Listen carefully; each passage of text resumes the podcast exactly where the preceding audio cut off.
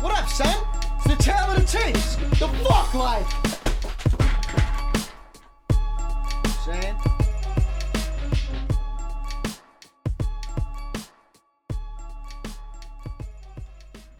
All right, season two, episode 55.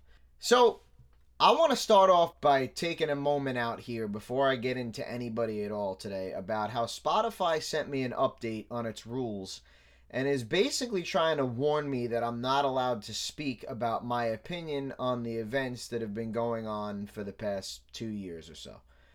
I'm honestly curious if anyone listening thinks that I give even a fraction of a fuck about what Spotify or anybody else has to say. Honestly, I don't think I've brought up the events of the past two years at all, if any, but guess what? I'm gonna now. I have my opinion on what's going on, and I'm not really gonna get too into that right now, but I will say this. It is a very well informed and educated opinion on both sides of the fence. I'm not one of these people that says he's educated or informed because he read what he wanted to read or he read something that fit his narrative.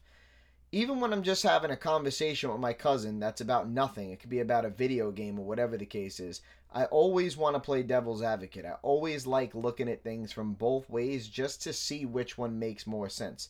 Now, I don't even really think that that needs to happen right now because my five year old can literally see that what's going on makes no sense. So I'm not really sure how informed you really have to be at this point to see what's going on. But the point of me saying all this is to point out how when people threaten you over something you believe in, you don't fall in line and say, I have no choice. You stand on your morals and what you believe in.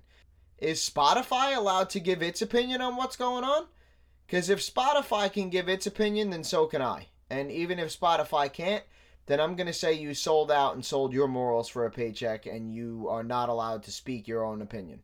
So I don't respect any of that. I don't care what position you're in, what line of work you're in. If you've sold your morals for a paycheck, I just don't particularly respect that because it's not something I would do. I'm not you, you're not me. You're free to do what you want. But when you're doing shit that affects my life and my children's life, don't expect me to sit there silently and say there's nothing I can do. So, I'm just going to go on record right now and say publicly that Spotify can suck my cock if it thinks for one millisecond that it's going to censor my educated opinions. Understand that I would throw this platform, any money made, and the entire podcast itself right in the trash before I let anybody dictate the way that I operate, and you can put your last fucking dollar on that. These people really think that they're in control of what everybody else does and says with their life, but I'll be damned if my kids don't grow up with a normal future. Shit's looking really bleak right now, but that don't mean that I have to sit back and bite my tongue. I'll keep fighting for mine and my children's future regardless of what they threaten to take away from me.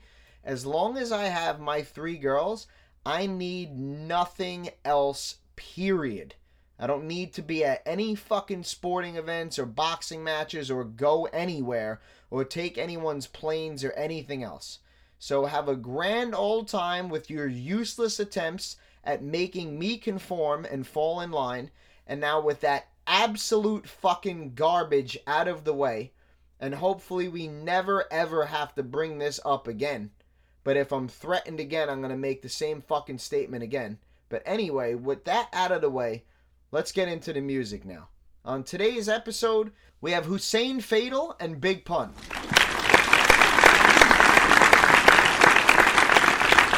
So I would assume that anyone on here probably knows who Big Pun is. If you're not aware of who Hussein Fatal is, he's a member of Tupac's group, The Outlaws.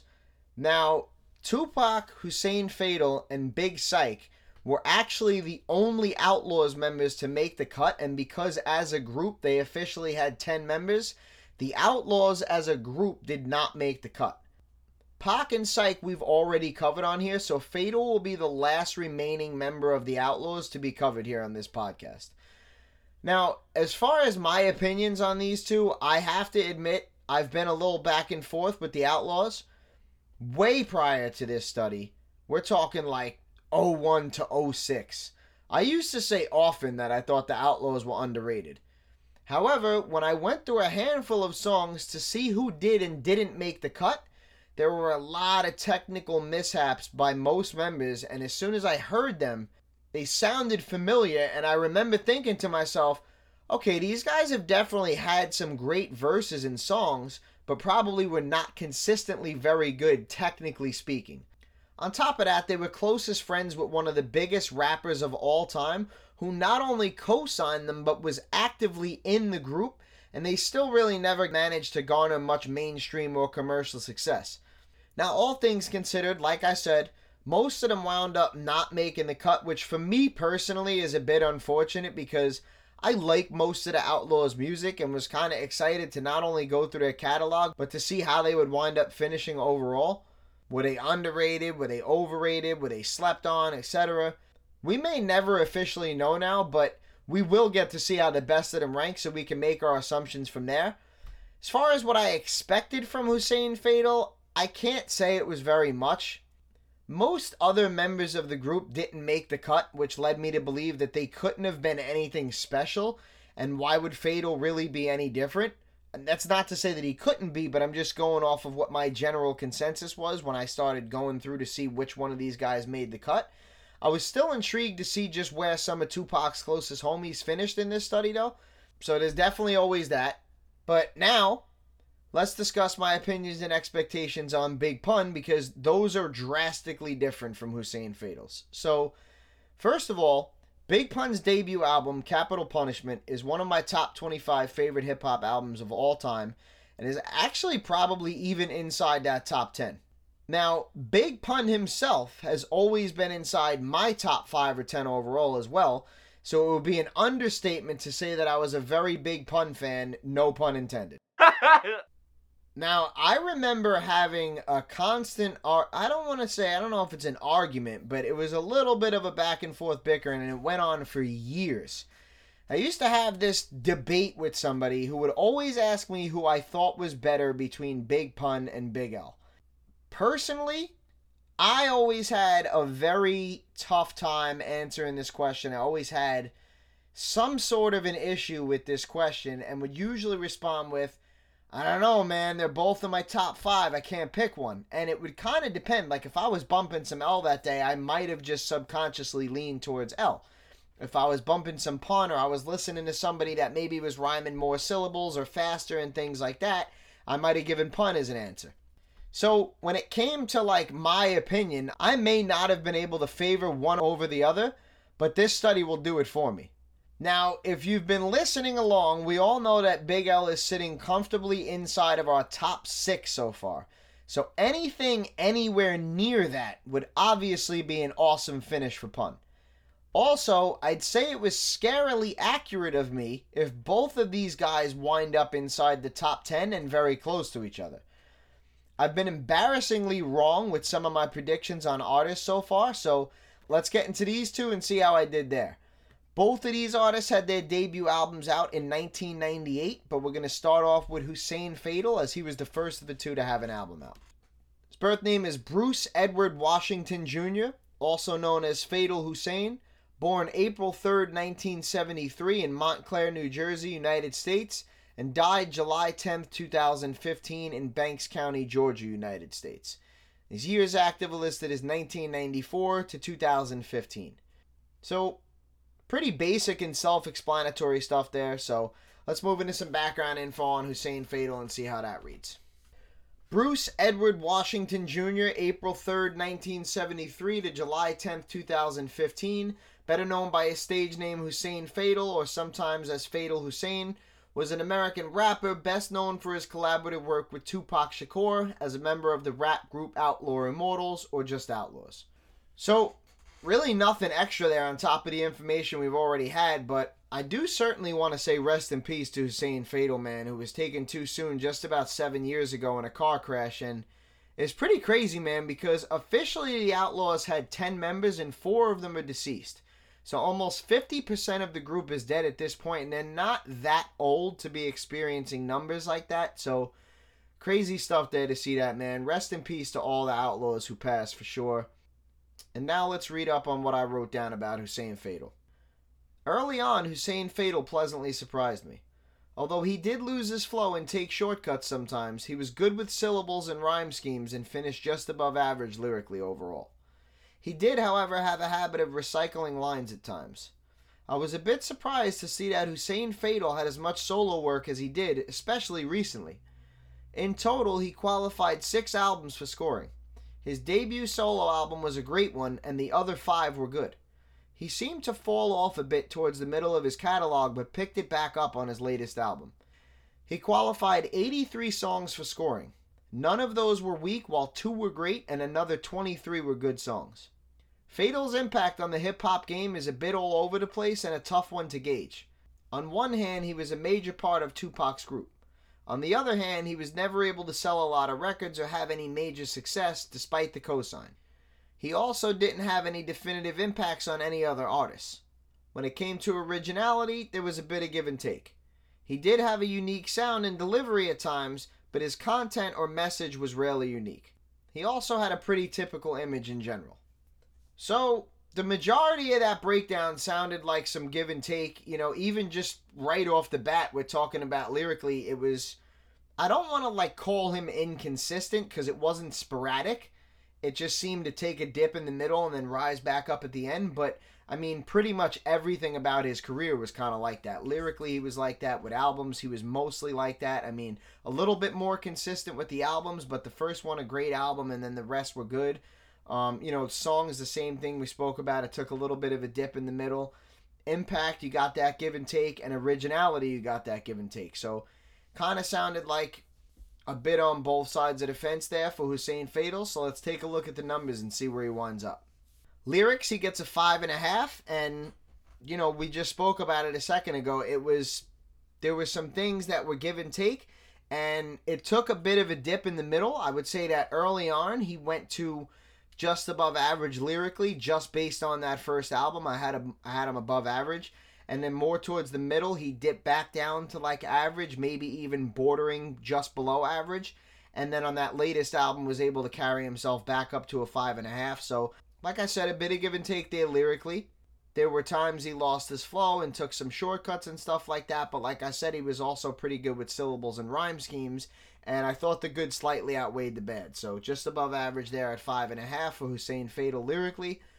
Albums, he gets a 4.40 with zero classics, and like we spoke about, he didn't have all that much work. Now, it surprised me that he even had that much work because I really wasn't aware of what the Outlaws had. You know, like if Tupac wasn't on that particular song or some of the songs weren't really featured as a bonus disc on something of Tupac's or something like that, I didn't really know of the Outlaws particularly having a lot of group work or any of its members having a lot of solo work. So I was a little bit surprised to see that Hussein Fatal registered six albums. Now, again, that's not to say that six albums is a lot, but I was expecting one or two.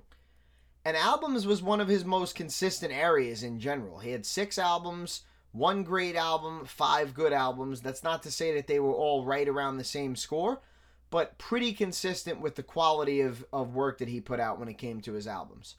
Songs, he gets a plus 0.24, so just about plus a quarter of a point there for Hussein Fatal, which that's nothing major at all, but again, you're getting a quarter of a point. You could be losing a quarter of a point. That turns into a half a point swing right there. So it's obviously a good thing that he's gaining points instead of losing points, or even that he's gaining a little bit as opposed to just staying at zero. He got to that number by having two great songs out of the 83 songs that he qualified for scoring and no weak songs. So about 2.5% of his work was great, and that comes out to a plus 0.24. Impact, he gets a four and a half, which is a just below average score. And like I said, you have to take everything into consideration here. There's obviously two sides of the fence. A close friend of Tupac in a group with Tupac and stuff like that. Again, that has to count for something, even if it just happened to be that he was in the right place at the right time and was friends with Tupac. It is what it is. He still was in a group with one of the most legendary rappers of all time. It has to count for something. But again, the fact that he's being co-signed by one of the greatest of all time or one of the most impactful legendary of all time and is in a group with that guy and is still never really able to garner any major success both when that guy is alive nor when that guy passed that also has to be taken into consideration. The thing that I really felt broke the bank and put him at just below average, as opposed to those two things kind of canceling each other out and him staying at even, was the fact that on top of the lack of commercial success, despite the cosign and despite being in a group with Tupac, he also didn't have any clear influences on any other artists. So just below average score there, four and a half for impact. And then originality, he gets a five. And like I said, there was give and take in this department, the same as there was in almost every other department. Um, you know, there were times where his sound and his delivery were relatively unique to the point where it was like, all right, you know, I, I see what he's doing, I, I see his style. But like I said, his content, his messages, things like that, you know, the things that he was talking about in his songs and stuff like that were very rarely ever unique or original in any way. And you know, just looking at the guy, his his image was pretty typical in general. So there wasn't all that much there to give him for originality aside from the little bit of the sound and the delivery. But like I said, there were other things that kind of even that out, and he stayed at a five, which is an average score for originality. So you add all those five numbers up and you divide by five, and that gives you a final rating of 3.93 which leaves Hussein Fatal in a three way tie for 143rd place of 189 artists done overall. So, not a great finish there for Hussein Fatal. And like I said prior to starting this study, I would have probably predicted a better finish from him and honestly expected almost all of the Outlaws to at least make the cut. So definitely a bit of a surprise there for me. But once I got a little into this study and started to not only see the caliber but the accomplishments of some of these artists being covered, it became apparently painful that a lot of artists that I like were not going to make the cut or were going to make the cut and not score very well. And just for the record, Fatal is in a three way tie with Chi Ali and Noreaga of CNN, both of whom we've covered in the study so far. So while it's a pretty random three names, it's not as ironic or coincidental as some of the other ties that we've had, but cool stuff nonetheless, as I would never correlate any of those three guys to be in the same sentence with each other at all. So, cool stuff. Now, let's move on to Big Pun, who also had his debut album out in 1998. His birth name is Christopher Lee Rios, also known as Big Punisher. Born November 10th, 1971, in New York City, United States Died February 7, 2000 in White Plains, New York, United States. His genres are listed as hip hop, and his years active are listed as 1995 to 2000. So Pun's birthday just a couple of days before mine. I don't know why, but I always find it exciting when people have the same or almost the same birthday as me. But anyhow, nothing else really out of the ordinary there. So let's check out some more background information on Pun and see what we can find. Christopher Lee Rios, November 10, 1971 to February 7, 2000, better known by his stage name Big Pun, short for Big Punisher, was an American rapper and songwriter. Pun's lyrics are notable for their technical efficiency, having exceptional breath control, heavy use of alliteration, as well as internal and multisyllabic rhyming schemes. He is frequently cited as one of the best MCs of all time. Emerging from the underground hip hop scene in the Bronx borough of New York City in the early 1990s, he came to prominence during the latter half of the decade for his work with Fat Joe and the Terror Squad. Big Pun was initially discovered by Fat Joe and made his earliest appearance on Fat Joe's 1995 album Jealous One's Envy. In 1997, he signed with Loud Records as a solo artist and released his Grammy nominated debut studio album, Capital Punishment, in April of 1998 to critical acclaim and commercial success, peaking at number 5 on the Billboard 200 and becoming the first solo hip hop record by a Latino artist to go platinum. So I'm sure most people are aware that Pun was around for a very short period of time, but nonetheless still able to garner some pretty solid accolades in that time. On top of him being widely regarded as one of the best lyricists and MCs of all time, he was also the first Latin rapper to ever go platinum and had pretty decent commercial success, especially considering his small window of time he was here and his rhyme style. So let's go through my write up of Big Pun and see how that reads. Pun is yet another example of someone I personally had very high on my list of the greatest rappers of all time, as many do, only to backtrack a bit on that statement after starting this study. I had come across so many amazing lyricists and original artists that I started to doubt some of my original picks. Allow me to just say that Big Pun did not disappoint. He was absolutely astonishing when it came to multisyllabic rhymes and utilizing different rhyme schemes. Pun was also tremendous at being able to hold a topic throughout an entire song and seemed to be one of those people who could probably murder a verse about anything. On top of that, in general, he did have a way of painting clear and vivid images with his rhymes when he wanted to. At times, Pun's struggle with his weight became apparent on songs as you could hear him wheezing as he would lose his breath and flow and became a bit difficult to understand at times, especially on some not so big features. But he did have his fair share of dope lines, and his ability to go absolutely ballistic on some entire songs back to back greatly outweighed any issues he may have had, and he finished as a great lyricist overall. As we all know, Pun's life was cut short, and he was only able to register three qualified albums for scoring two solo, which were both classics, and one with Terror Squad, which was a good album. Altogether, he only registered 39 songs in total. 18 of those 39 were great, another 14 were good, and none were weak. Two amazing things that need to be noted here. Close to 50% of Big Pun's songs were great songs, and he only had a total of seven average songs his entire career. Both of these stats are pretty remarkable, and if that's not enough, 82% of his total material was good or better. While Pun's reign in the hip hop game wasn't a long one, it was certainly an impactful one. In only a handful of years, Pun had visible impacts on Eminem, Vinnie Paz, Slug, Layzie Bone, Bizzy Bone, Capone, Nas, Pete Rock, Sticky Fingaz, Freddro Starr, Sonny Seeza, AG, Fat Joe, Remy Ma, Method Man, Will Smith, and others.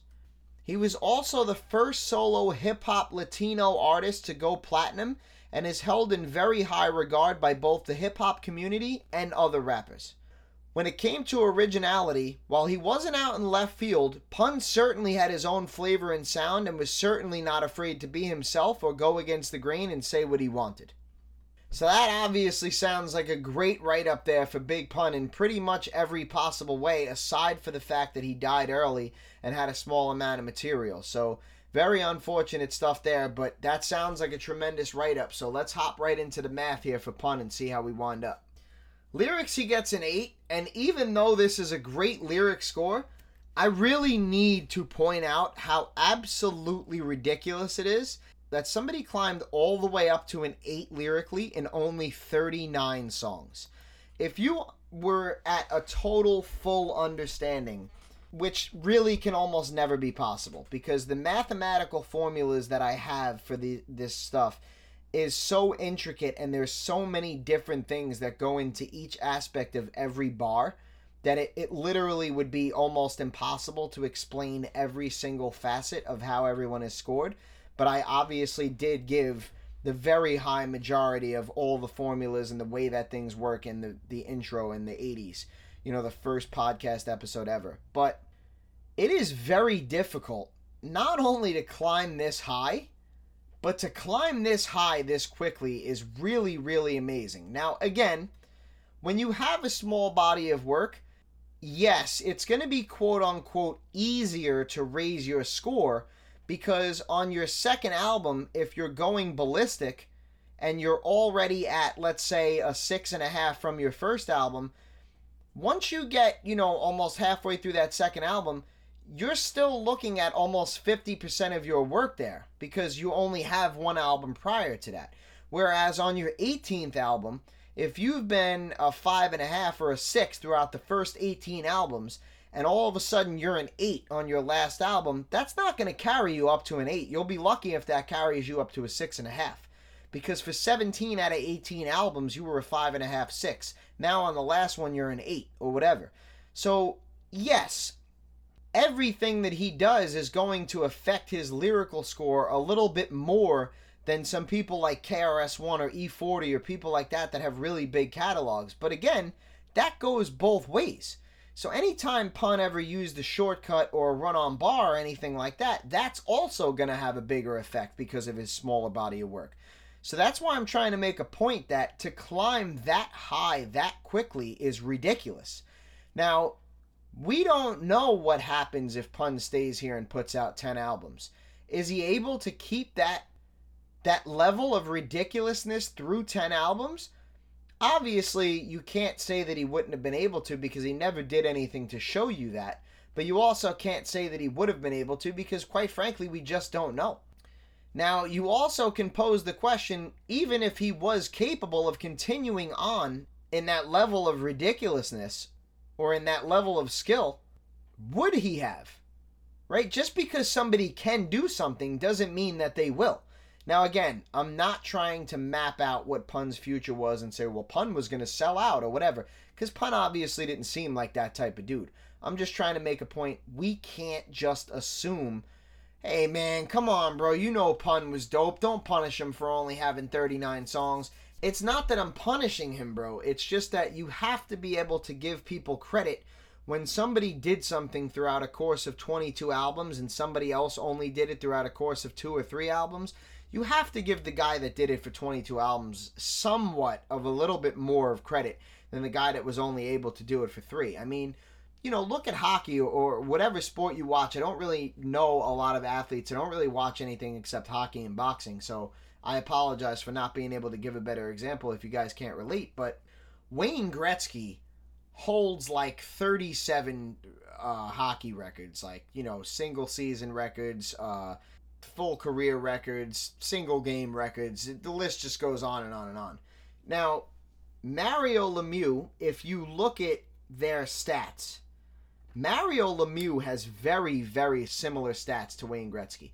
Now, I'm not going to say that they're just as good, but they're very, very close. And we don't know what would have happened had Lemieux been able to play the same amount of games as Gretzky. He may have tailed off, and we may have really seen why Gretzky was better. He also may have kept up that pace throughout his entire career, where Gretzky tailed off at the end. Now, Gretzky was so ridiculous throughout most of his career that when he only scored 16 goals in his last season or whatever it was, it didn't bring his average down that much because he had seasons where he was scoring 92, 81, whatever the hell it was. So, like I said, with the lyric score, right? That's not going to kill his average that much because of how long he was around and how consistently he was ridiculous. Mario Lemieux didn't play anywhere near the amount of games that Wayne Gretzky did. For those of you who don't know, Mario Lemieux wound up getting cancer and had to miss a lot of playing time. And then when he came back, he had to retire early. So when you look at their total stats, Mario Lemieux absolutely nowhere near Wayne Gretzky. But when you look at their single season stats and their single game stats and their averages and things like that, they're very, very close. Now, if you force me to pick somebody who's better. Who am I going to pick? I got to go with Gretzky, bro. You got to credit the guy that was able to do that for 20 years over the guy that was only able to do it for 7 or 8. It's just the way it is. And in this case, you're talking about some people being around for 20, 25 years, having 10, 15 classic albums, whatever it is, and, you know, being that good or better throughout the whole thing. So again, you have to keep everything into consideration. That being said, I will go out on a limb and say Big Pun was probably one of the greatest lyricists of all time. And had he been able to keep up this pace or better and stayed alive, he he could have been possibly I mean, I still think he is probably one of the greatest lyricists of all time, but mathematically, he might have been one of your top one or two guys for sure. He was absolutely ridiculous. I was really mind blown by some of the shit that this guy was able to do and how consistently he was able to do it. It didn't matter what he rapped about. He still was able to rhyme 8, 12, 16 syllables on two bars. He still was able to have punchlines in there, even though he was rhyming all these syllables. He still was throwing complicated rhyme schemes in there with punchlines, with syllables, while talking about a specific topic. I know me, for example, when I get overly topical, I'm not going to say that I won't have any dope lines or any deep lines or I'll only rhyme one syllable. That's not what I'm saying.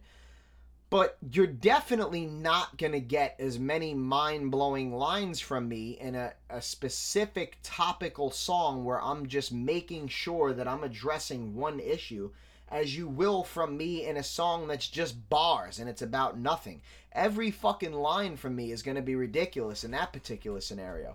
But I'm very big on being able to hold a topic and being able to rap about anything. That's part of of having a talent of being able to rap. So if you can't do that, does it mean you suck? No.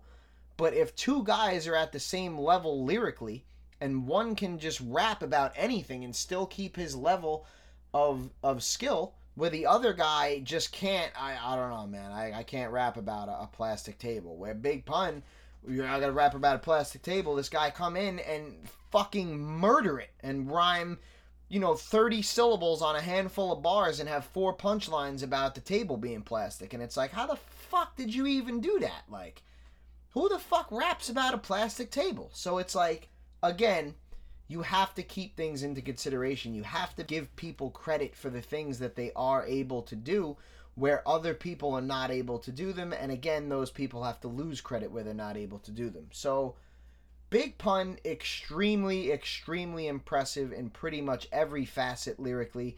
And he gets an 8, which, like I said, had he been around longer and kept that pace, that could have certainly gone up for sure.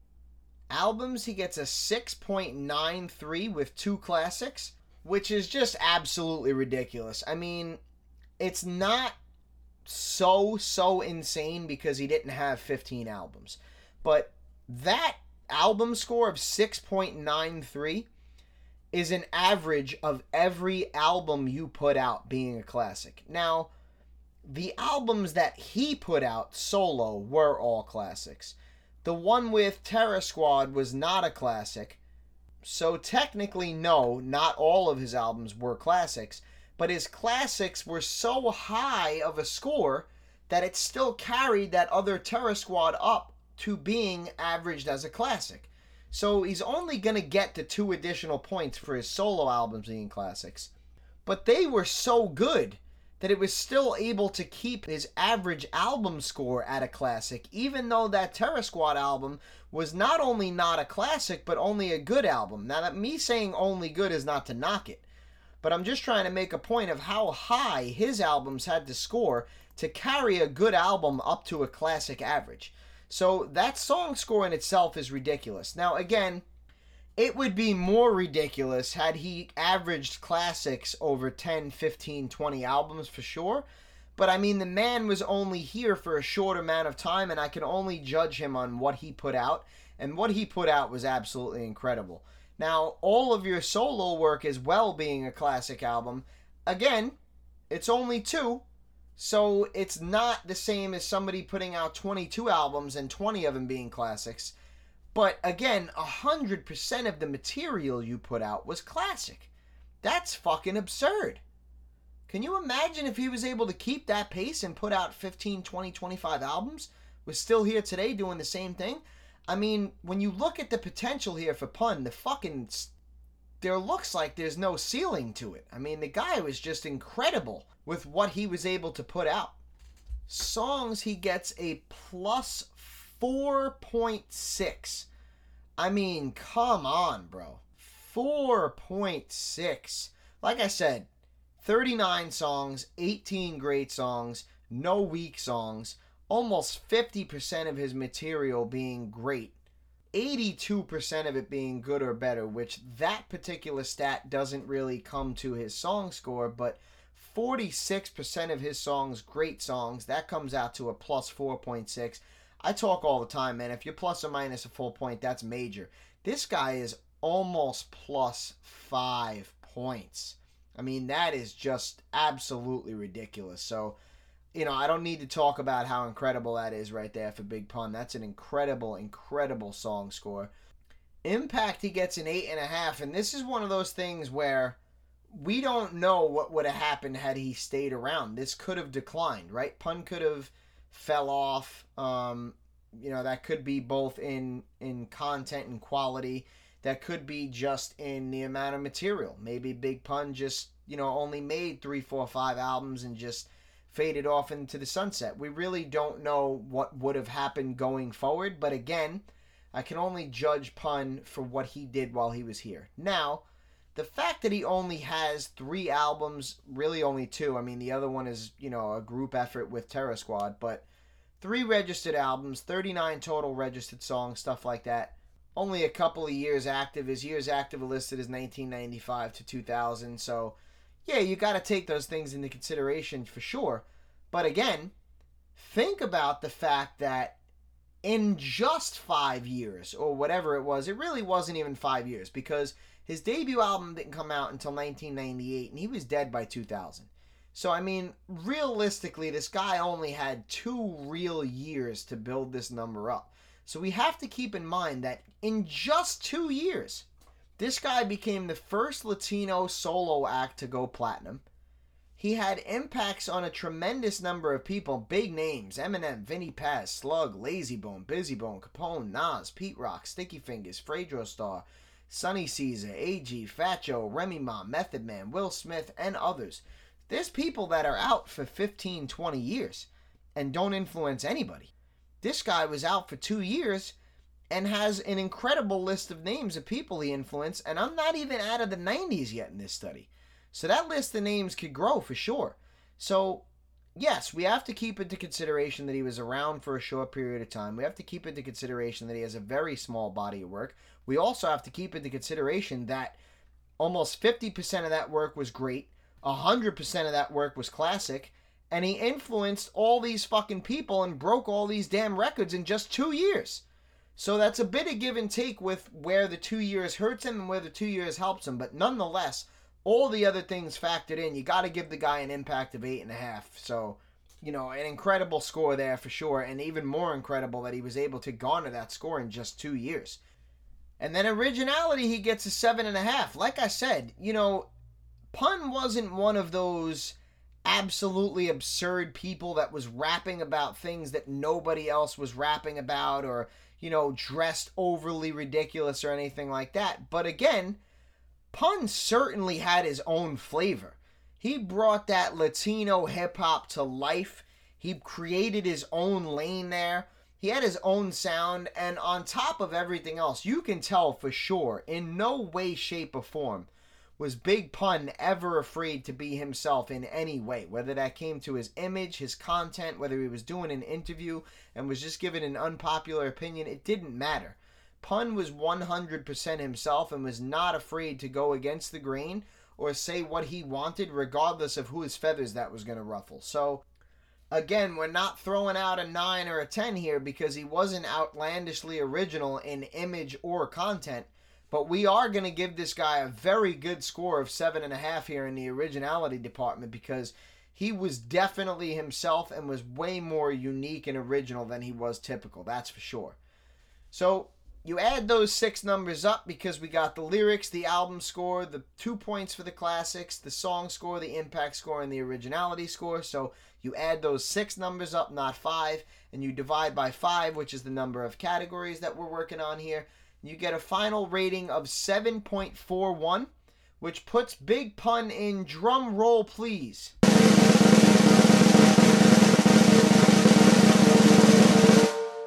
Third place of 189 artists done overall.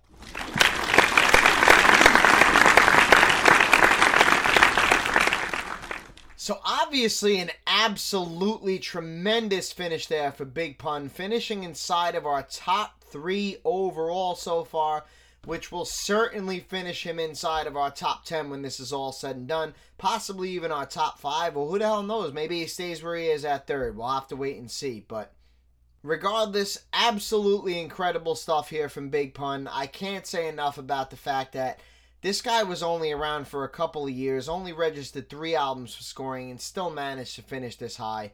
Off the bat, that's a difficult task. Mathematically speaking, it's near impossible. So, Big Pun proving he is absolutely one of the greatest rappers of all time. And with that finish, we get another song breakdown here from Big Pun, and I expect this to be another amazing one. So, let's go to Big Pun's list Let's hit random. And this is Big Pun Beware off of his debut album Capital Punishment in 1998. And like I said, this is one of my favorite hip hop albums of all time, and I absolutely love this song.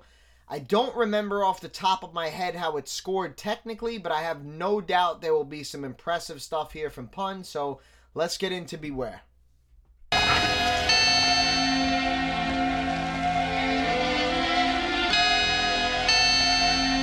I gave you fair warning. Beware, beware, beware.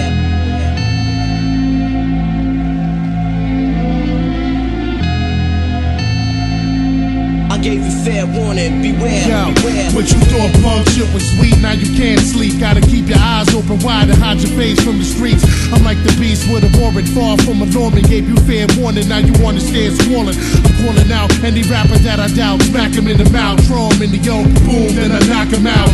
No doubt, Freddie Foxxx fouls, 20 shot, auto Glock plow. Benny Blanc, Porter Rock style, with a twist of black in the brow. Swish your cap in the mouth, sleep with the fish snitch for yapping too loud. Okay, let's pause it there in the middle of the verse. Like I said, some dope stuff here from Pun. So let's go over what he said and break it down. He said, Yo, what you thought? Pun shit was weak? Now you can't sleep. Gotta keep your eyes open wide and hide your face from the streets. So, nothing too ridiculous here as far as what he's saying. He's saying, Yo, what you thought? Pun shit was weak? Now you can't sleep. So he's basically saying, you, what you thought, bro? You fucked up. You thought something about me that wasn't true. Now I'm coming after you. Now you can't fucking sleep because you're nervous about me. Got to keep your eyes open wide and hide your face from the streets. So he's basically saying you just shouldn't have opened your mouth about me. You thought I was a pussy. You thought I was soft. You thought I sucked. Whatever it was that you said about me. Now you can't even fucking hang around your hood. You better pay attention. You better watch your back.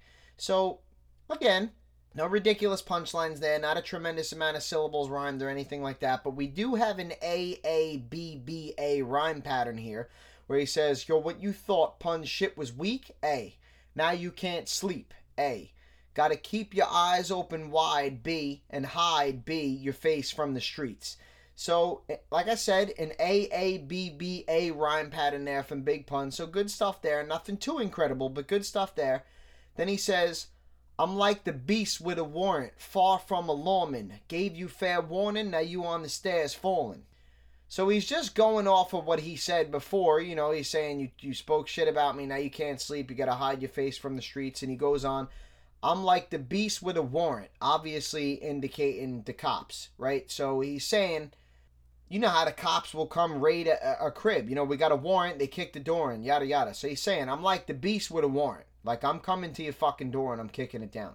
But I'm far from a lawman. Gave you fair warning, now you on the stairs falling. So, similar stuff here to the first one, only instead of having a rhyme scheme that's to raise us up here a little bit, we're to have a lot of syllables that are to raise us up here a little bit. So, there's no rhyme schemes here, but we do have warrant, lawman, fair warning, and stairs fallen. So, there is 10 syllables rhymed on the two bars there. So we can see how we haven't seen anything super, super ridiculous yet. But we have seen an increase here on every couple of bars. So every bar or two here does have something above average on it. And that pretty much went on for Pun's entire career, which, like I said, wasn't huge. But he was incredible with this stuff and he was consistent with this stuff. So now, continuing on from what he said there, he goes, I'm calling out any rapper that I doubt, smack him in the mouth, throw him in the yoke, boom, then I knock him out. So nothing special here, not with syllables or rhyme schemes. So nothing particularly to raise the song score here, but again, certainly nothing to take it away. It's not like this line doesn't make any sense. I mean, the two bars lead right into each other.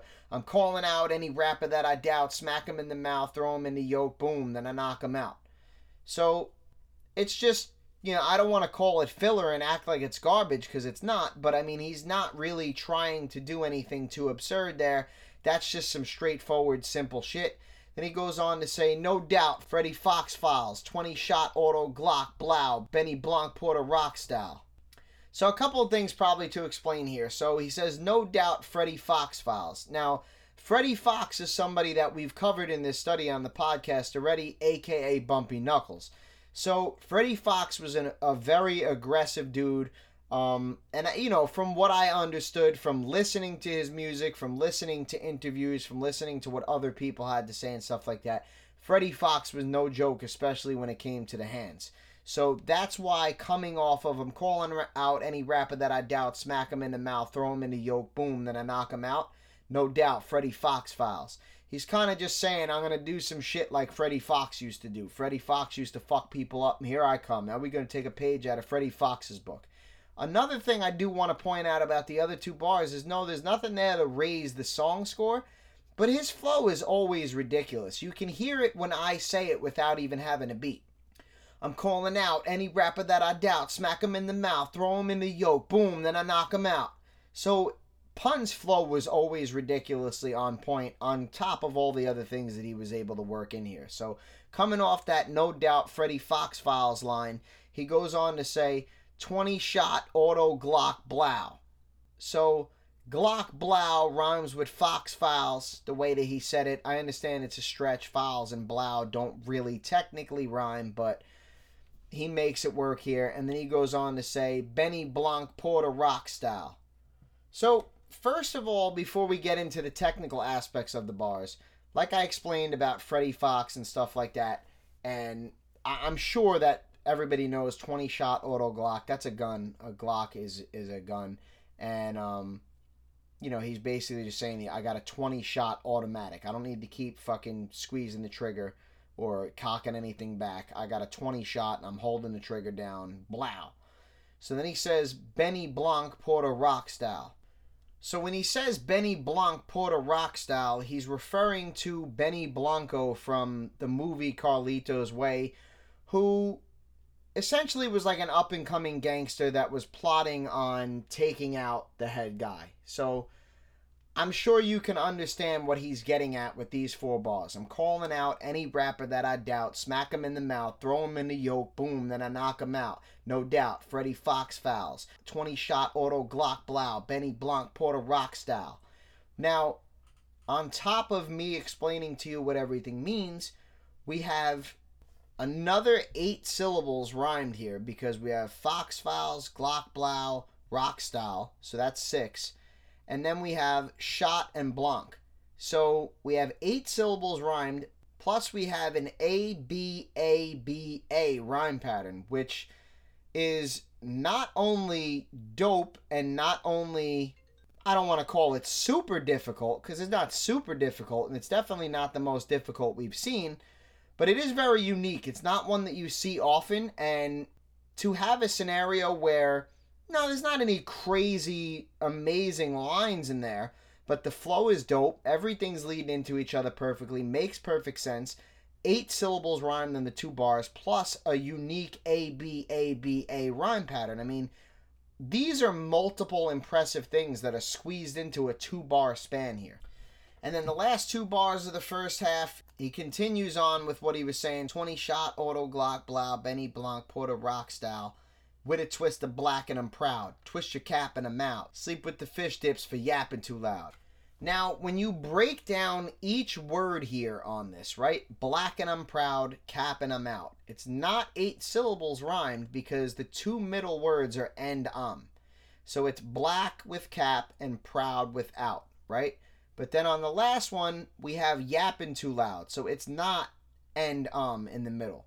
So it's not anything in particular where there's four here and four there, right? It's not just a four syllable word and another four syllable word and eight syllables rhyme. But when you add all those up, they do add up to over eight. So it's not as ridiculous as it seems when you just listen to With a Twist of Black and I'm Proud, Twist Your Cap in the Mouth, Sleep with the Fish Dips for Yapping Too Loud.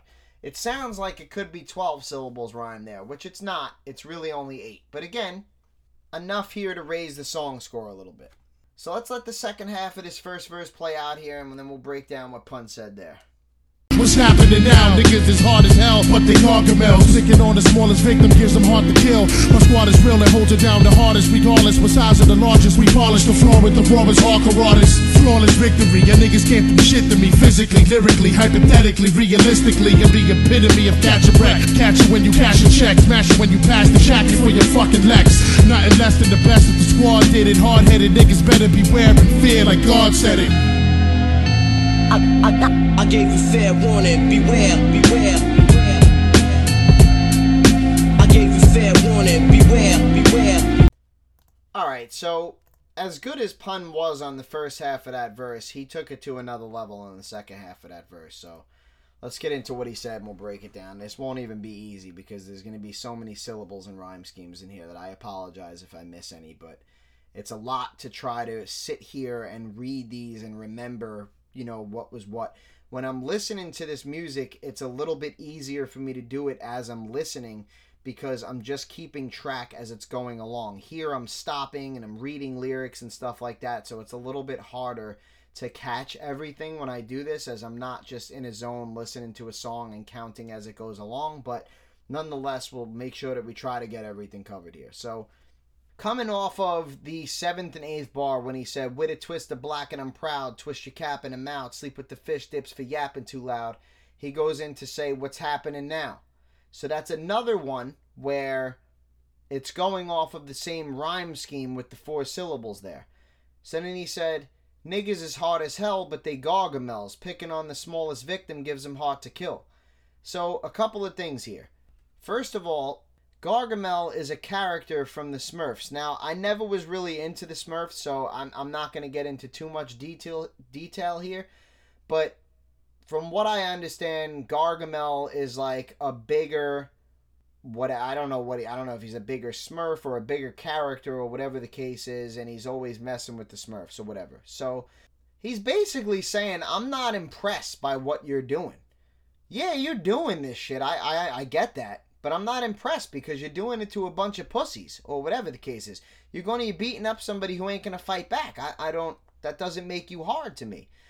On top of that line, now I don't think that that line is good enough in itself to raise the song score, but it does make sense. And let's talk about the technicalities here that go into this line. So, first of all, we have an A A B B B A rhyme pattern here.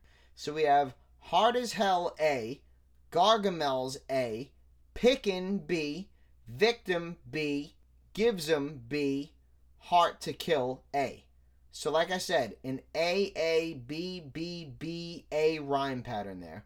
We have hard as hell, Gargamels, which is six syllables, Pickin' and Victim, which is another four, that's ten, plus gives 'em is twelve, and Heart to Kill is fifteen. So we have an A A B B B A rhyme pattern, fifteen syllables rhymed in the two bars here plus the what's happening now, which went back to yapping too loud on the bar before it. So again, amazing, tremendous stuff here from Big Pun, showing his ability to do all different things and to not only just have to do one at a time. I mean, this is just ridiculous stuff here on the back end of this first verse from Big Pun here. So then he goes on to My Squad is Real, which is builds off of Hard to Kill. My squad is real and holds it down, the hardest regardless. Besides of the largest, we polish the floor with the rawest hardcore artists. Now, what he's saying is feeding off of he's saying, okay, you're doing this, but I'm not impressed because you're you're doing it in a fashion where it's not impressive. You're picking on pussies or whatever the case is, right? He's saying my squad is real and holds it down the hardest regardless. Besides of the largest, we polish the floor with the rawest hardcore artists. So he's saying the shit that you're doing to a bunch of pussies, I'll do to the people that you consider to be the hardest. So he's also saying besides of the largest. So he, he's basically saying not only are we the ruggedest, not only are we the hardest regardless, aside from being the largest on top of that, we do it to the ruggedest people. So he's indicating a lot of things there, using a lot of strong points to make a valid statement here. Now, I'm not saying that they're the largest, hardest squad. I'm just saying for the point that he's trying to make, all these things make sense. All these things, all these bars led into each other well and had everything to do with each other. It's not a particular topic that he's holding on the song, but he hasn't strayed here. He hasn't gone off, you know, into left field and just started rhyming about random shit. Now, technically speaking, with this line, we have an A, A, A, A, B, B, B, A rhyme pattern here.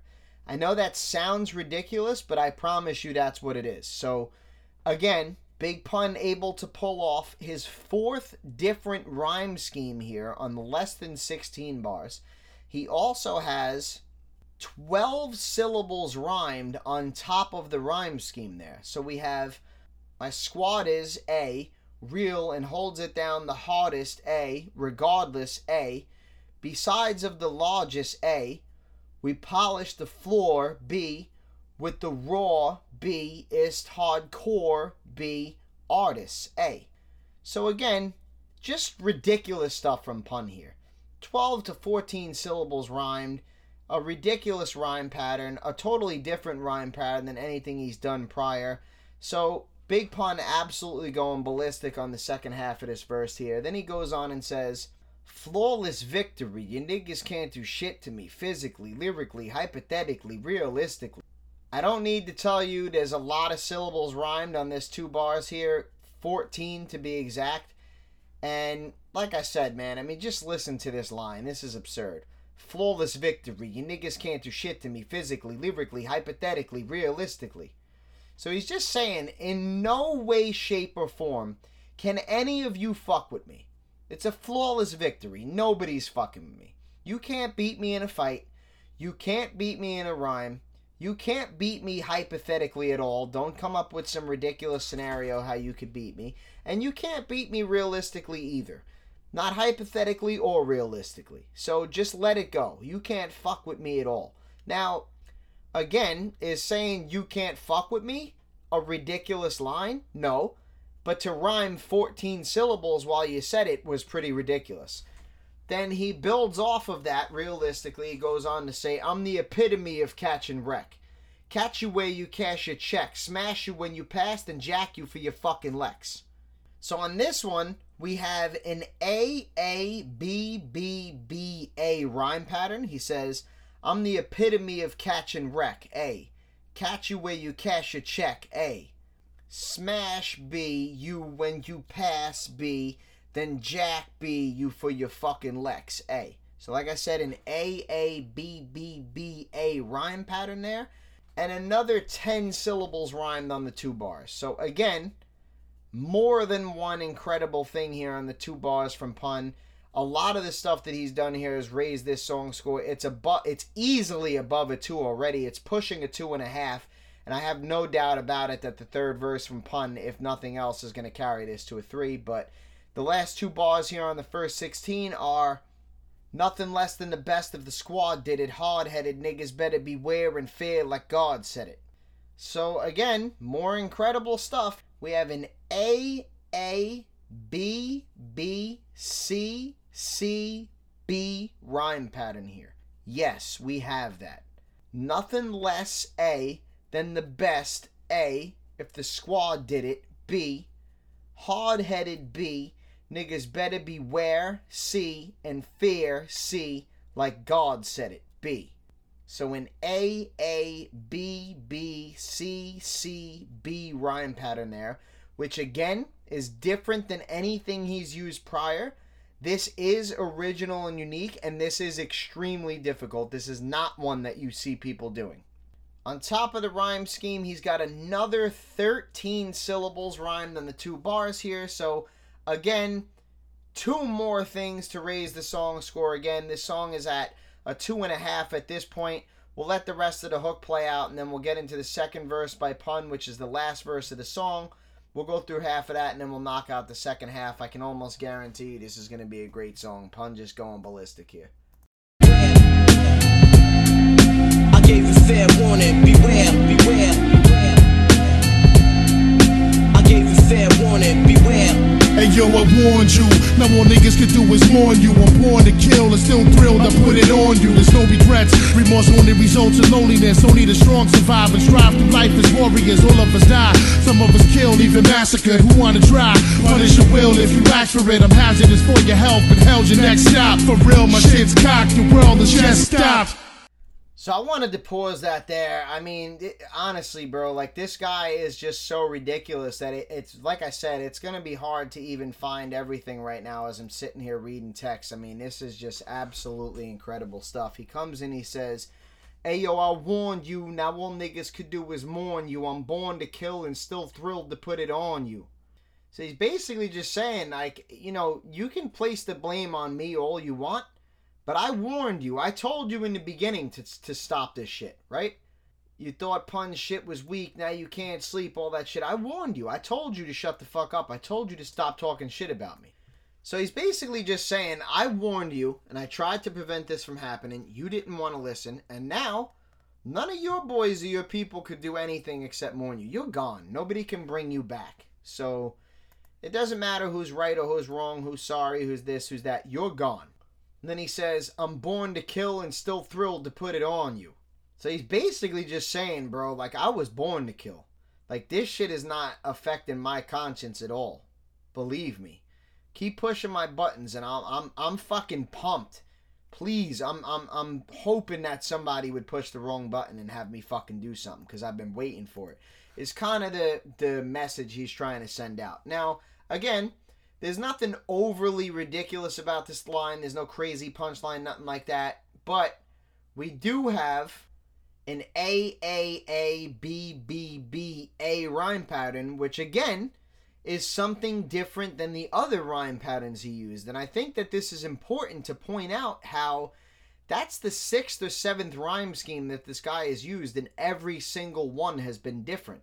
So, this is what I'm talking about when you start to notice people's patterns, right? Where you could have a guy that, and, and off the top of my head, I remember Big Noyd in general being one of these people where you can have like a rhyme scheme every bar.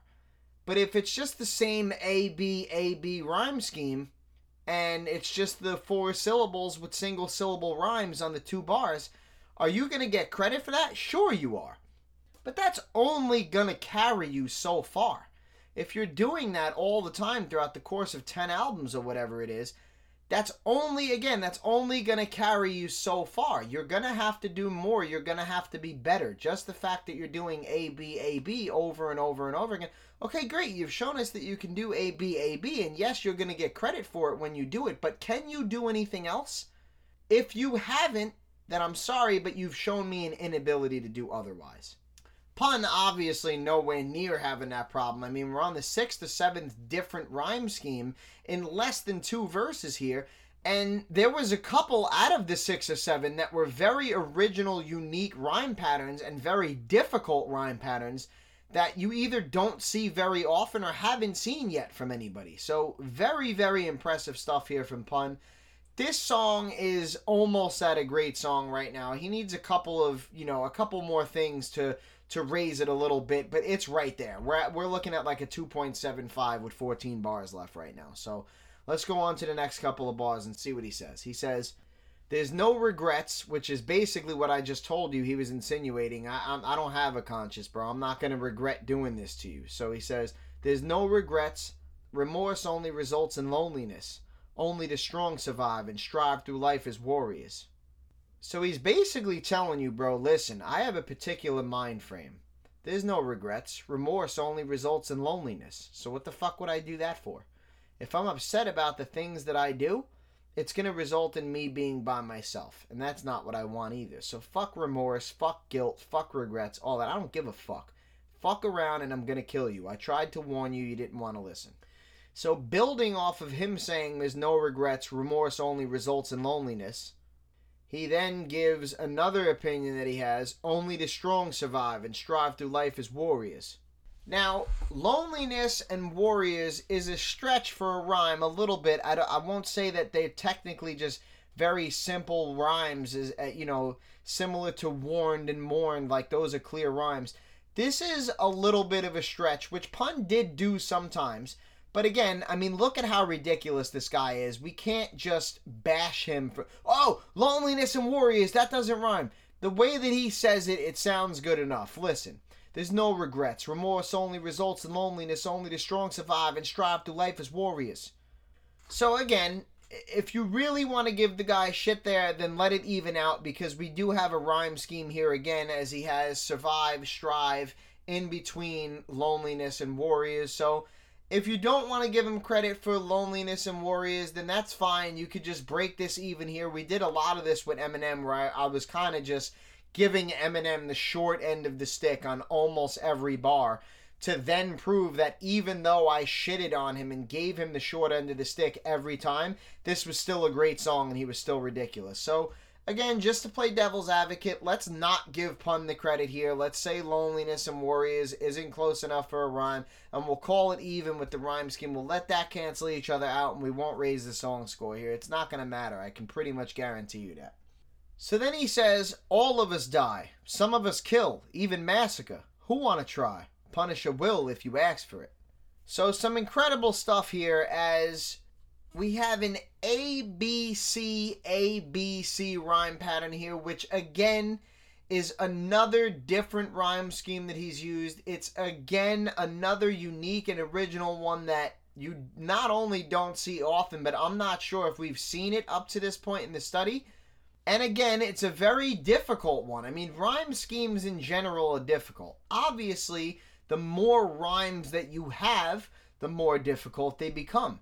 The more you're scattering these things around, the more difficult they become. The higher number of different rhymes that you bring in here. So it's not just an AB with pun, it's an ABC. So he's throwing in a whole nother batch of rhymes that aren't correlated with the original two which aren't correlated with each other. So again, not only is there impressive stuff here, not only is there a rhyme scheme, there's a different and unique and difficult rhyme scheme that we probably haven't really seen before. And on top of having an ABC, it's all in order. It's ABC, ABC. This is very, very difficult stuff to pull off here, man, especially coupled with the fact that these two bars lead into each other well and make perfect sense.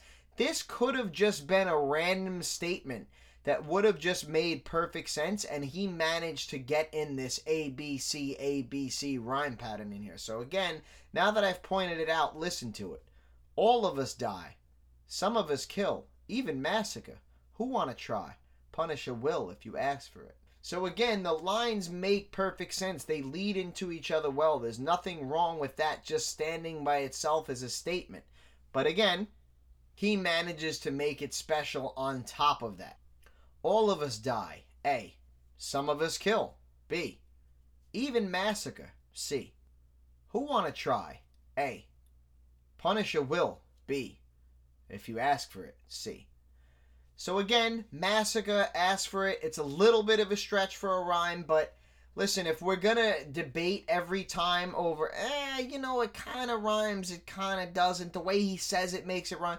Okay, cool. So you know, call some of them rhymes, call some of them not rhymes. Like I said, none of this shit is gonna matter at the end of the day. This is gonna wind up being a great song. Even if it doesn't, it's already at a 2.75. We've seen absolutely incredible stuff here from Pun to understand that this guy is an absolutely tremendous lyricist and he's not incapable of rhyming this last part of this bar here. I just think that he's stretching words a little bit. It's the way that he raps, it's the amount of syllables that he uses, it's the rhyme schemes that he uses.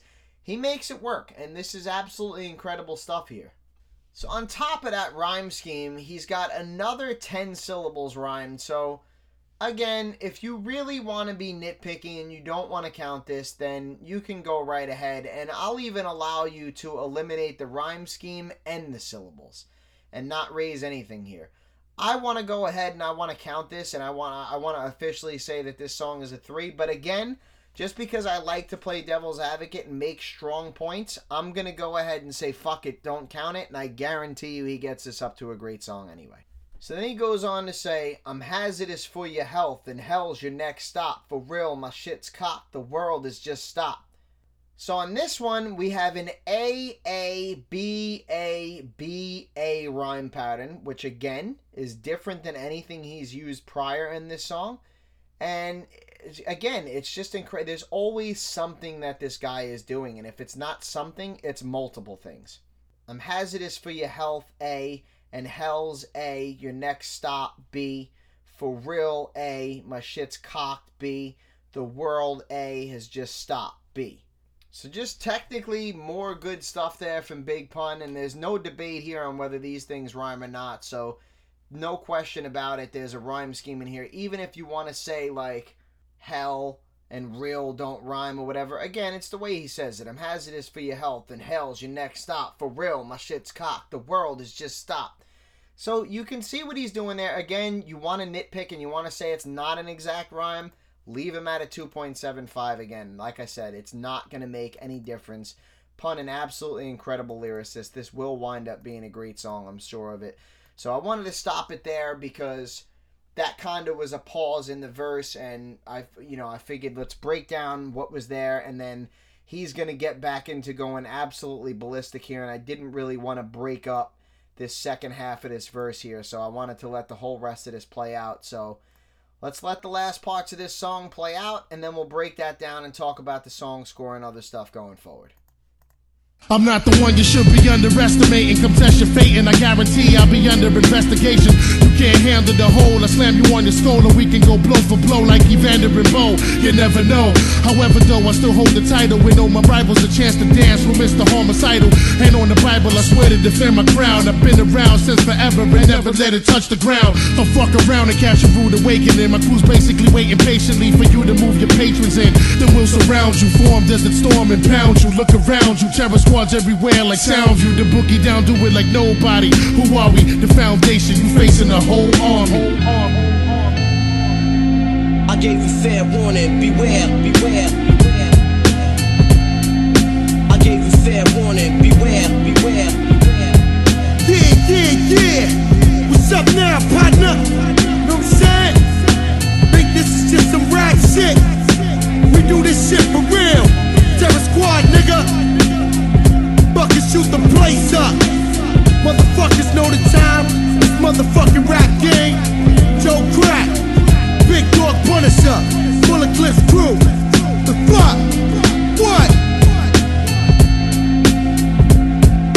Beware, beware, beware, beware, beware.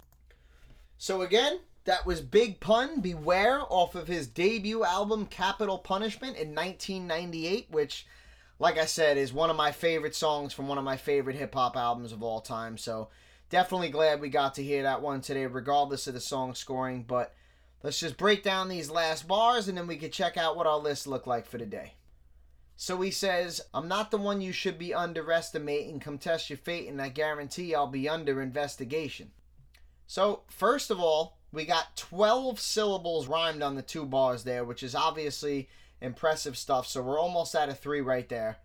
And again, these bars make perfect sense. They lead into each other well. He's continuing to put out the same vibe, energy, and message and content on the entire song. Hasn't strayed and started randomly talking about the rims on his car or any other random shit that has nothing to do with any other thing that he said in the song. So I'm not the one you should be underestimating. Come test your fate, and I guarantee I'll be under investigation. So he's just saying, listen, bro. Just like he said earlier, I tried to warn you, right? You didn't want to listen. I'm warning you again. I'm not the one you should be underestimating.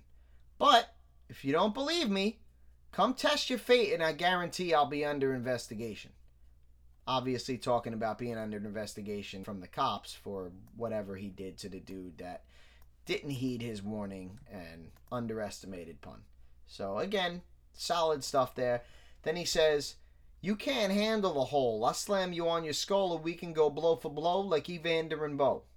Couple things here. So now, again, skull is not really a rhyme with hole or blow or a bow, right? I get that, but again his line doesn't have to necessarily end or have that pause there. So we can say, You can't handle the whole. First bar, period, stands by itself. Cool. Then he goes on to say, I'll slam you on your skull or we can go blow for blow like Evander and Bowe. So again, these bars make perfect sense. They lead into each other well. Nothing too incredible here as far as rhyme schemes or syllables rhymed, and that's not that incredible of a line when he references the Evander and Bo thing. Now, he makes perfect sense. Again, I don't know who has or hasn't seen Evander Holyfield versus Riddick Bowe, but the fight is an absolute war. These guys were basically just standing toe to toe, going blow for blow, shot for shot. So, what he's saying makes perfect sense. I just don't think it's that incredible of a line to have to raise the song score or anything like that. So, what do we got here? Two quote unquote filler lines from Big Pun out of the whole entire song so far. Everything else has been absolutely technically incredible. Feeding off of We Can Go Blow for Blow like Evander and Bowe, he says, You never know. However, though, I still hold the title. Give all my rivals a chance to dance with Mr. Homicidal. So, first of all, we have an AABBCCB rhyme scheme here. He says, you never know, A. However, though, A. I still hold the title, B. Give all my rivals, B. A chance C to dance C with Mr. Homicidal B. So on top of that rhyme scheme, we have another 18 syllables rhymed here. And listen to what he's saying. You never know. However, though, I still hold the title. Give all my rivals a chance to dance with Mr. Homicidal. Leads into each other well. Makes perfect sense saying I still hold the title, but I'll give all my rivals a chance to dance with Mr. Homicidal. Obviously, referring to himself as Mr. Homicidal. I mean, it, again, the energy and the message of the track has remained the same. We can all understand what he's getting at here. With those things included, there is absolutely no chance in hell that this song is not a great song, technically speaking. So, unless he absolutely shits on the song in the last whatever amount of bars it is here, which I can assure you he's not going to do, this is going to be a great song no matter what, whether you gave Pun credit for those earlier things or not.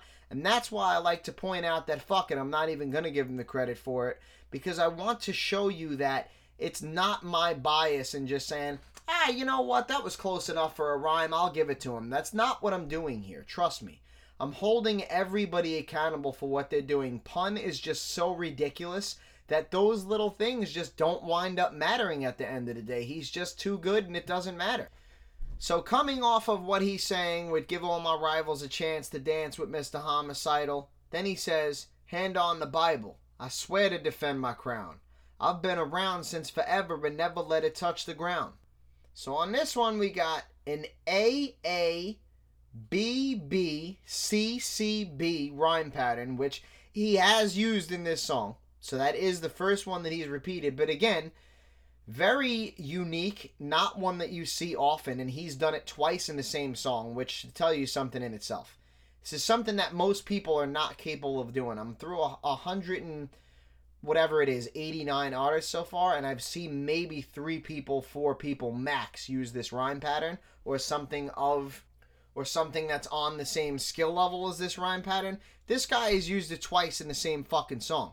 And this is just randomly a song that popped on. Like, it's not like this is his best song and I picked this out particularly or something like that. So, again, just really, really absurd and ridiculous stuff here from Big Pun. Can run through it to explain to you what we have. Hand on the Bible. I swear to defend A, my crown B. I've been A around B since forever C and never C let it touch the ground B. So, like I said, just incredible stuff there from Pun. And what's mind boggling to me, I've pointed this out before, but forget the rhyme schemes, forget all of the technical shit when I read this line to you right now. I just want you to listen to the words of what he's saying. Hand on the Bible, I swear to defend my crown. I've been around since forever and never let it touch the ground. It makes perfect sense when you put your hand on the Bible in court. I swear to tell the truth, the whole truth, and nothing but the truth. Right here, pun. Hand on the Bible. I swear to defend my crown. I've been around since forever and never let it touch the ground. You know, just saying. I've had this fucking crown on since the day I came out. And ain't nobody taking Not only is nobody taking it from me, I've never even let it fall off my head. But again, instead of just finding a simple way to say that, Pun has an elaborate rhyme scheme where he's able to get his point across while being technically impressive. Then he goes on to say, Don't fuck around and catch a rude awakening. My crew's basically waiting patiently for you to move your patrons in. So on these two, we got an A B B A rhyme pattern. We also have another 10 syllables rhymed on the two bars here. So again, not just one thing to raise the song score for pun, but two things in two bars. And this has just been consistently ridiculous the entire song. Now, I want you to also keep in mind that there's only two verses on this song. And long before we got anywhere even near the middle of the second verse, this was basically a great song already. Coupled with the fact that this is one of Pun's more popular songs, which I won't even really touch on. It's not his most popular song. But I'm just saying, if you wanted to, you could have started this song off at a one and a half. It's not going to matter. You wouldn't need to. You could start the song at a one. You can count syllables, rhyme schemes, all that type of shit, punchlines, metaphors, similes, all that type of shit, just up to halfway through the second verse. You can play devil's advocate, not give him credit for those four bars that were in the first half of the second verse, and you'd still be at a great song here. So again, just no question about the ridiculousness of what Pun's doing here. There's no getting around it, no sidestepping it. Really, really incredible stuff here from Pun across the board. Then he says, coming off of my crew's basically waiting patiently for you to move your patrons in, he says, then we'll surround you, form Desert Storm and pound you. Look around you, terror squads everywhere like Soundview. Now, this is one of those scenarios where it seems like you're getting a lot of syllables rhymed, but you're not because it's surround you, pound you, around you.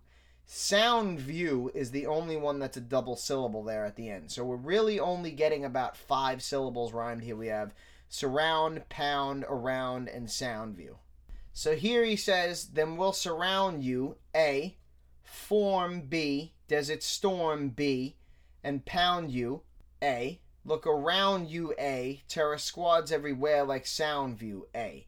So we have an A, B, B, A, A, A rhyme pattern, which again is different from anything he's used prior to this and just more technically impressive stuff here from Pun, quite frankly. And he doesn't need any of this. Like I said, the song is a three regardless. He's been piling on these points. I'm pointing them out to you to just let you guys know, you know, some of the stuff that he's doing, some of the rhyme patterns he's using, the amount of syllables he's rhyming and shit like that. I'm just trying to point out technicalities to you, but at this point, none of it matters. This is a great song and it's going to be a great song. Now, for those of you that don't know, Soundview is a neighborhood in the Bronx, which Pun is obviously from the Bronx. We've we've gotten that in his background info and his read up and all that type of stuff. So then he goes on to say, "The boogie down do it like nobody. Who are we? The foundation. You're facing a whole army." So nothing too ridiculous there on the last two bars for Pun. Like I said, not that it matters. When he says the boogie down, that's a nickname for the Bronx. So talking about Soundview, a neighborhood in the Bronx, the Boogie Down, a nickname for the Bronx. So, you know, just referencing the neighborhood he's from there. And then nothing really special on the last two bars there. The Boogie Down do it like nobody. Who are we? The foundation. you're facing a whole army. Just pretty simple, straightforward stuff there on the last two bars. But like I said, he didn't need anything else. So, without a doubt, no way around it. That is absolutely a great song there from Big Pun. I will tell you off the bat, that is certainly not the best of Big Pun had Twinz or something like that came on, then we probably would have really been mind blown. I think Twinz would have probably been a great song after the first verse. But again, only two verses here from Pun, one of his more popular songs, and just incredible, incredible stuff there. That song was probably closer to a four than it was to a three. Don't quote me, I'm not being exact on that. I stopped counting after he was clearly at a three. I did continue to point things out to you guys, but was not really counting in my head and adding to where it got to because it was just unnecessary at that point. But like I said, just incredible stuff there from Big Pun overall. Like I said, man, Big Pun, one of my favorite rappers of all time. Both of it both of his albums were classics. His first album is in my top 25 favorite hip hop albums of all time. I always had pun inside of my top five. Maybe top 10. Maybe I'm forgetting something off the top of my head, but I really think that pun was usually always inside of my top five. Did not disappoint here today. Absolutely incredible stuff across the board. Obviously, want to say rest in peace to Big Pun, man. I really do wish Big Pun was still around. Like I said, one of my favorite hip hop artists of all time, but unfortunately no longer with us. So rest in peace to Big Pun definitely got to give him a major shout out. Not only was it incredible what this guy was able to do, but he was able to accomplish all this shit in really just a two year window. So, like I said, just majorly incredible stuff here from Big Pun. I really hope that you guys are able to see from this breakdown what an absolutely incredible lyricist Big Pun was and are able to give this guy his credit because he is without a doubt one of the greatest rappers of all time. So, major shout out and rest in peace to Big Pun. So now, as promised, let's get into our list. As usual, we'll start off with our top 10% overall. And in our top spot here today, we have Eminem, who's in first place of 189 artists done overall. Directly behind him in second place is Jay Z, and directly behind Jay in third, we now have Big Pun. Directly behind Pun in fourth is Vinnie Paz of Jedi Mind Tricks, and directly behind him is AZ, who's in fifth place. Directly behind him in sixth is Big L, and directly behind L is Nas, who's in seventh. Directly behind Nas in eighth place is Method Man, and a couple of slots back from Meth is Black Thought of the Roots, who's in tenth place. Directly behind Thought, we directly behind Thought in eleventh place we have Killah Priest, and directly behind Priest we have Tupac, Biggie, and Jadakiss, who are all in a three-way tie for twelfth place. Behind them, we have a tie for 16th place between Pharoahe Monch and Jus Allah of Jedi Mind Tricks. Behind them, we have KRS1, who's in 19th place. Directly behind him in 20th is Rock of Heltah Skeltah. And directly behind Rock is Proof, who's in 21st place of 189 artists done overall. So, a bunch of things here today. Not only does Big Pun now slide into our current top 10% overall list, but he's in a solid third place, which means we now have our top eight artists in a row revealed with no skips now. Back in the 80s and even early 90s, it was this guy's in fourth, the guy behind him is in ninth, the guy behind him is in 13th, and, and on and on. Now we have one through eight revealed in order, so definitely exciting stuff there. Took a long time to get here, and I can't say that these guys will all stay here, but up to this point in time, we do have the top eight people in order revealed. Again, these scores are always subject to change, so nothing is final yet, but this is how we stand for now. So, with that addition, naturally that means that we should be losing an artist on this list but not this week, as because of the total number of artists covered on the podcast, this top 10% list grows from a top 17 to a top 18, which allows Proof to hang on to our final spot in our top 10% overall and live to fight another week. So, shout outs to Pun for finishing super high on this list, Proof for hanging on to his spot, and anybody else in this overall list thus far. Now let's get into our top 10% lyrically so far. In our top spot, we have Eminem, who has a lyrical score of 9.5. In a five way tie for second place behind M, we have Pharoahe Monch, Black Thought of the Roots, Nas, AZ, and Vinnie Paz of Jedi Mind Tricks, who all got lyrical scores of 8.5. Behind them in a three way tie for seventh place, we have Method Man, Jay Z, and Big Pun, who all got lyrical scores of 8. In a four way tie for 10th place, behind them, we have Masta Ace, GZA, Common, and Big L, who all got lyrical scores of 7.5. And then in a five way tie for our last spot, which is 14th place, we have KRS1, Lord Finesse, Sean Price of Heltah Skeltah, Slug of Atmosphere, Jadakiss of the LOX, and Killah Priest, who all received lyrical scores of 7. So, Pun now 2 for 2 on cracking these lists, sliding into a three way tie for 7th place lyrically overall. So, reminiscent of last week when we had Killah Priest also able to crack both of our first two lists, but then none after that.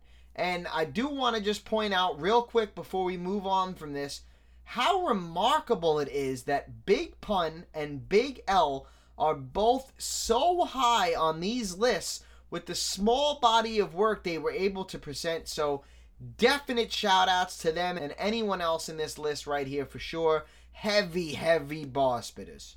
Now, let's get into our particular decades list. We're going to start off with our top artists to make their debut in the 1980s. So, your top five artists to make their debut in the 80s are KRS1, Slick Rick, Rakim, Rev Run of Run DMC, and LL Cool J. Spots all but cemented here, so major shout outs to the legends. Now, let's move into our 90s decade. Your top five artists to come out in the 90s thus far are Eminem, Jay Z, Big Pun, Vinnie Paz, and AZ. So, unlike Killah Priest last week, Pun is able to crack another list he's eligible for, sliding right into the middle of the ever elusive top five of the 90s so far. So, Pun three for three on these lists so far. And this unfortunately means that Big L is no longer in our top five artists to come out in the 90s. And that's just so absolutely ridiculous to say couple weeks back, we had Vinnie Paz sliding into third and knocking Nas out, which was crazy enough in itself. Now, this week we have Pun sliding out Big L, and not only does it sound crazy to say, but it is crazy for more than one reason. Currently, Big L is sitting in sixth place overall, but is not inside of our top five artists of the 90s, which obviously means that the top six are all 90s guys. So, interesting stuff there. I'm curious to see how long it stays like that. And what's also crazy about it is, and you guys know I love my crazy quote unquote coincidences and ironic things that happen on this podcast all the time. So, when I was giving my opinions and expectations of Big Pun in the beginning of this episode, I was telling you guys a story about how me and my friend used to always debate who was better between Big Pun and Big L, and I could never really pick one over the other. Well, I was right in the sense that they are extremely close, both overall and lyrically. But how crazy is it that Big Pun happens to be the one to knock Big L out of our top five rappers from the 90s list? I mean, come on. It's like Pun talking to us from his grave and answering the debate I've been having for the past two decades. But nonetheless, absolutely awesome stuff here from both Pun and L, who, like I said, it's astonishing what they were able to do in just a couple of years with such a small body of work. So, shout outs to Big Pun and Big L, as well as an obvious rest in peace, and shout outs to anybody else in these lists also. Now, let's move on to our top regional list. We're going to start off with our East Coast. So your top three artists to come out of the East Coast thus far are Jay Z from Brooklyn, New York, Big Pun from the Bronx, New York, and Vinnie Paz from Philadelphia, Pennsylvania. Moving across the country to our West Coast, your top three artists to come out of the West Coast thus far are Tupac from Marin County, California, Ras Kass from Carson, California, and Ice Cube of NWA from Los Angeles, California. Moving down south, your top three artists to come out of the South thus far are Lil Wayne from New Orleans, from New Orleans, Louisiana, Andre 3000 of Outkast from Atlanta, Georgia, and Big Boi, also of Outkast and also from Atlanta, Georgia. Now, sliding over to our Midwest, your top three artists to come out of the Midwest thus far are Eminem from Detroit, Michigan, Proof, also from Detroit, Michigan, and Common from Chicago, Illinois. So, Big Pun comes in like an absolute fucking maniac, goes four for four, cracks every list he's eligible for, near the top in all of them, I might add, and once again, we see something crazy ironic here. In our last list, we had Pun oust Big L from the top five rappers of the 90s list. Last week, Big L was in that number three spot of our top artists from the East Coast. This week, Pun knocks Big L off of that list. I mean, seriously? Super crazy with the way this all worked out. And that now officially puts the Bronx, the birthplace of hip hop, rightfully with the spot in our top artists to come from the East Coast so far. Absolutely incredible stuff here from Big Pun today, going off on all accounts and really making a mark. So, major shout outs to Pun. Shout out to Hussein Fatal for making the cut and the rest of the Outlaws and anybody else that's in any of these lists here today. If you'd like to see any of the lists in full, you can give the Facebook website a visit at www.facebook.com slash Tale of the Tapes podcast. Best place for you to follow along to see everything in writing. You can also give the host website a visit at www.anchor.fm slash Tale of the Tapes. Both of those links are spelled completely normally. On the host website, you see a support here. Please send a little support over to your boy and hit that button. I don't mind if it's a dollar or whatever. Greatly appreciated nonetheless. It's a thought that counts. And that's it for today, man. Next week on Tale of the Tapes, we'll be covering DMX and Bronx duo Lord Tariq and Peter Gunz. And this one's going to be a solid episode for sure. Tale of the Tapes. Peace. Tale of the tapes. Might as well.